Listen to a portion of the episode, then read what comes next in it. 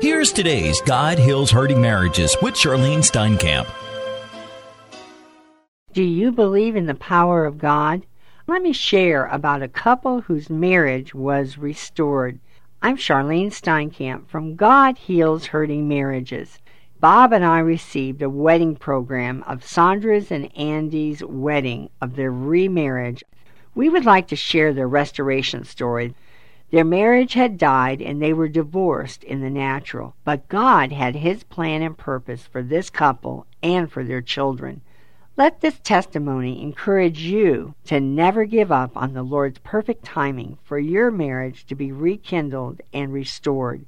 Now let's share Sandra and Andy's story. In Psalm 115, verse 1, we read, Not to us, O Lord, not to us, but to your name be the glory because of your love and faithfulness. Sandra writes, Twelve years ago, our marriage of 22 years broke into pieces. Like a fast moving freight train, divorce shattered our family, leaving behind a trail of devastation. All looked hopeless and irreparable to the natural eye, but not to God's. Thus began a journey with God in the restoration of our marriage. As year after year passed by, God continually spoke hope over and over in so many ways. During worship and through the Word, His Scriptures whispered softly and other times echoed loud and clear. Some of my journal entries seemed to jump off the pages. Do not be afraid. Stand firm, and you will see the deliverance the Lord will bring you today. Exodus 14:13.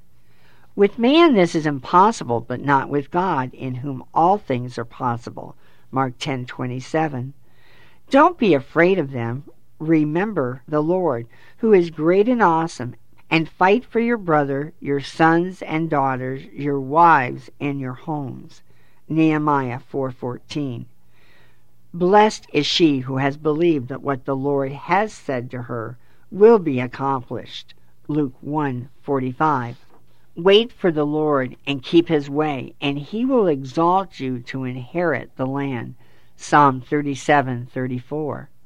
Forget the former things. See, I am doing a new thing. Isaiah 43, verse 18.